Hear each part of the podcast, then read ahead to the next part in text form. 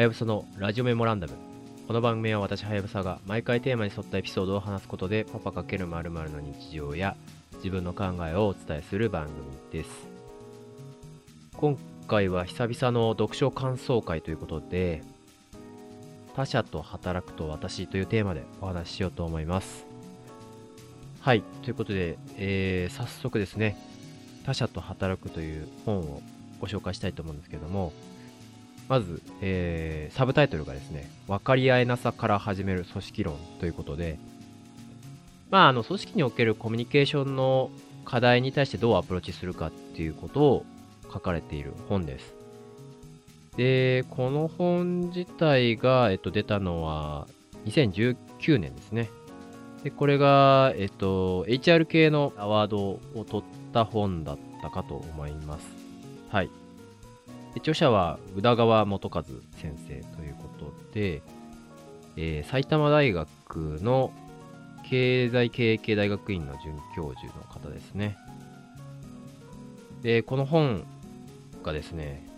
むちゃくちゃ良かったっていう話ですね。で、まあ、きっかけはですね、僕も今ね、アジェンドというメディアで、その組織におけるチームコミュニケーションの話をね、いろんな方にインタビューしてお伺いしたりとか、カルティベースラボでですね、自分でインプットしたりとかはしてるんですけども、まあその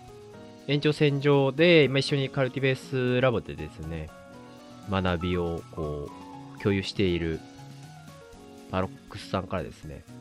教えていただきまして、で、まあ、いろいろね、あの、普段からもお話しさせてもらってるんですけれども、まあ、その中でね、あの、ぜひこの本読んでみるといいですよ。あの、今ね、いろいろやってることともつながると思いますよっていうことでご紹介いただいたので、え早速読んでみたと言ったところです。で、何が一番良かったかというと、シンプルに言うとですね、その世の中正論だけでは動かないっていうことを、非常にこう、よくですね、解きほぐして解説してくださっているっていうことなんですよね。よくあるじゃないですか。例えば部署内、営業の部署と経理の部署で、例えばね、請求書がなかなか出てこないけれども、どうなってるんだみたいな話をですね、こう、経理の部門から上がってくるけど、営業としてはね、事務作業は2の次3の次で売り上げを上げることが自分の使命でしょみたいな。いうことで、実はどちらもね、あの、会社の売り上げを立てるためには重要なことをやっているはずなのになぜか対立してしまうみたいな。まあ、そういった状況って、あの、いろんな場面で出てくると思うんですよ。で、ただ、やっぱりそれぞれの正義を主張してても、あの、平行線になるだけで、そこをね、なんとかこう折り合いをつけて、お互いね、同じ方向を向いて進んでいくにはどうしたらいいかっていったようなことを解説していると言ったような内容になります。で、もともとですね、まずあの、その課題には2つある、大きく2つあるよねっていうところから入るんですね。で、それがあの、適用課題と技術的問題っていう風に言われてまして、で、これはあの、ロナルド・ハイフェッツという方がですね、ハーバード・ケネディスクールでリーダーシップ論の、あのー、先生ですね、をしていたこのロナルド・ハイフェッツさんが、既存の方法で解決できる問題のことを技術的問題、既存の方法で一方的に解決ができない。複雑で困難な問題のことを適用課題と定義したというふうに書いていて、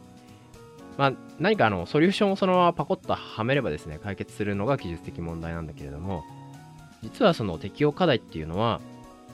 自分たちだけ、自分だけ、自分たちだけでは解決し得なくて、その他者を巻き込んで、うまくその課題を、こう、問題を解いていくっていうようなことをしないと、解決し得ない問題っていうのが、えー、適用課題と。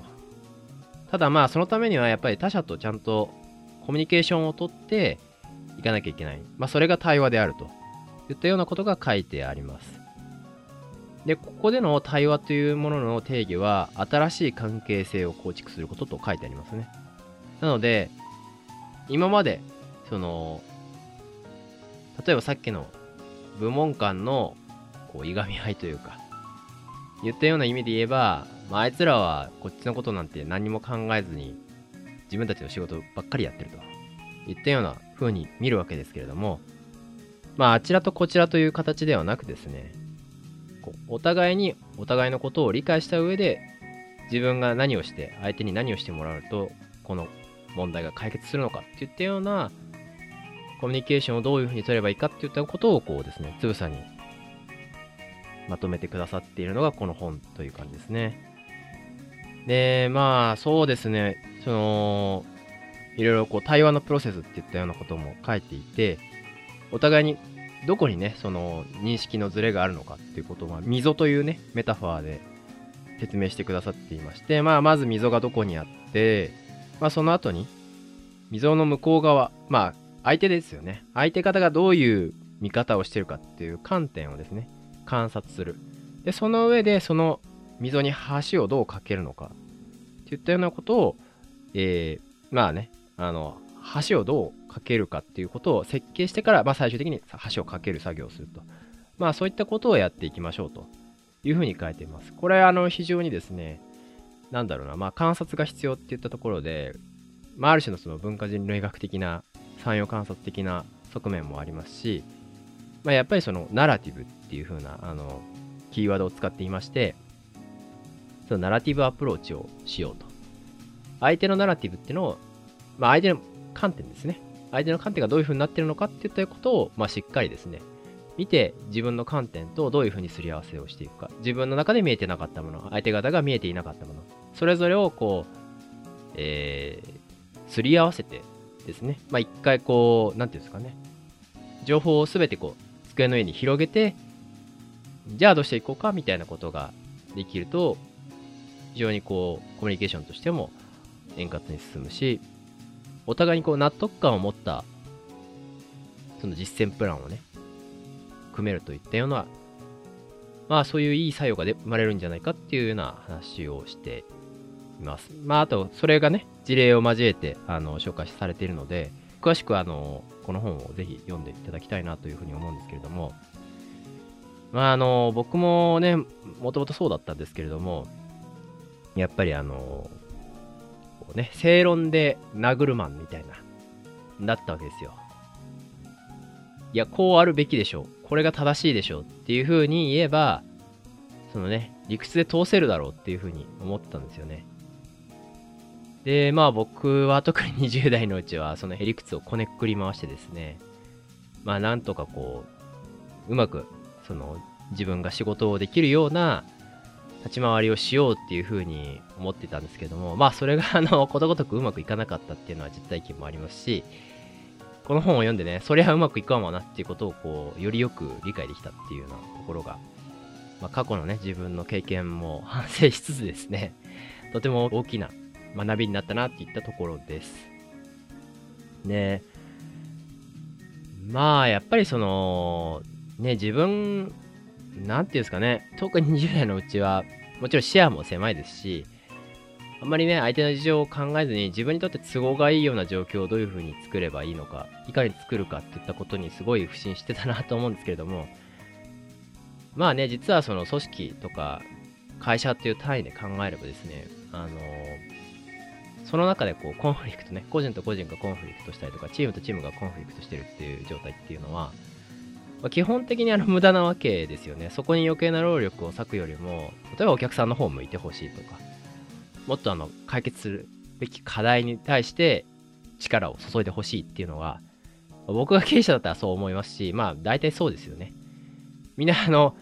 喧嘩とかしないで、こっちの方向、みんなが目指す方向、みんなが幸せになる方向に向かって歩いていこうぜ、みたいな。まあ当たり前なんですけども、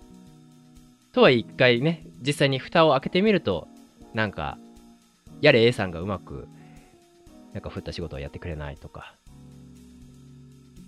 B さんからの頼まれ事はちょっとだるいからやりたくないとか、まあまあまあ、そういったことは、まあまああると思うんですよね。ただなんかそこにはそれぞれの思いというか、この会社でこの仕事でどういうことを実現したいかって言ったような、まあ、それぞれの希望というかね、目的目標みたいなものがあるわけで、それに基づいた、やっぱりコミュニケーションを取っていかないと、まあもちろんそのロジカルな利害の一致もしないし、こう感情的なね、その、競争みたいなところ、共に作るの競争みたいなところにまでは至ることができないよね、みたいなところは非常に感じましたし、まあ、これから特にね、その、まあ、正解がない時代にどんどんなっていくブーカとか言われますけども、いや、だって、やっぱり個人だけではどうしようもない問題っていうのが、やっぱりいっぱいあると思うんですよね。特に組織で課題解決するってなると、そういった問題の方がやっぱり多いと思うので、そういった時にね、その、もちろんその社内はもちろんのことなんですけれども、それだけじゃなくて、例えば、えー、外注、発注するパートナーさんですよね。だったりとか、あるいはその、なんだろう、趣味のプロジェクトでもいいと思うんですよね。別にそこにあの、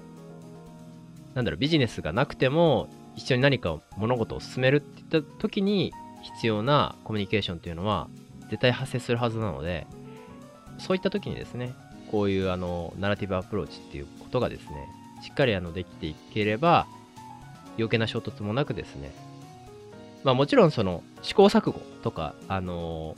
そういったね、フェーズはあるよっていう話は事例にも書いてあったんですけども、まあ、必ずしもそう、そのなんていうのかな。認識がすり合ったから全てうまくいくっていうわけではないけれども、まあその繰り返しがね、ちゃんと回せるようになると、一つ一つの課題が解決されていって、まあ最終的なゴールには至りやすいんじゃないかっていうことをすごい感じた。っていう感じですね。はい。なので、まあ、この本は、僕は割とね、あの、すべてのビジネスパーソンの方に、ぜひ読んでいただきたい一冊だなというふうに思いました。やっぱりあの、シンプルではあるんですけれども、そのコミュニケーションなくして、会社でのパフォーマンスを上げるっていうことは実現し得ないんじゃないかと。まあちょっと極端な言い方かもしれないけど、そういうふうには思うので、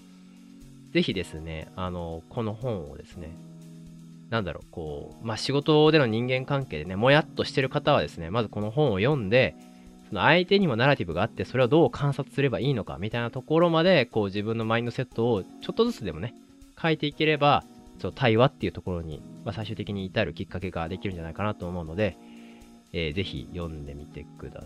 さい。はい。えっ、ー、と、一応あれですね、概要欄にえー、アフィリエイトのリンクをっておきますので、よかったらそちらから購入してみてください。はい。ご意見やご感想があればぜひ送ってください。ツイートの場合はカタカナでハッシュタグラジメモとつけてもらえたら嬉しいです。もしこの番組が気に入ったら Spotify や Apple Podcast などでぜひフォローしてください。それでは今回のラジオメモランダムはこの辺で。See you again.